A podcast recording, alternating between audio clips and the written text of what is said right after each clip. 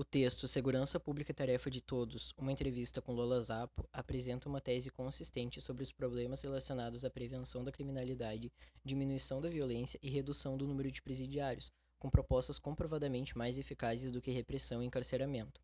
Fala-se sobre a diferença entre segurança pública, polícia e presídios. Ressalta-se a importância de políticas públicas para a prevenção da desigualdade social, evasão escolar e repressão, assim como aumento de oportunidades e reforma no sistema carcerário, no que diz respeito à ressocialização de detentos, a fim de combater o crime organizado e o perigo da legalização do porte de armas, como uma catalisadora da elevação do número de mortes e assassinatos, que já é muito alto na nossa sociedade.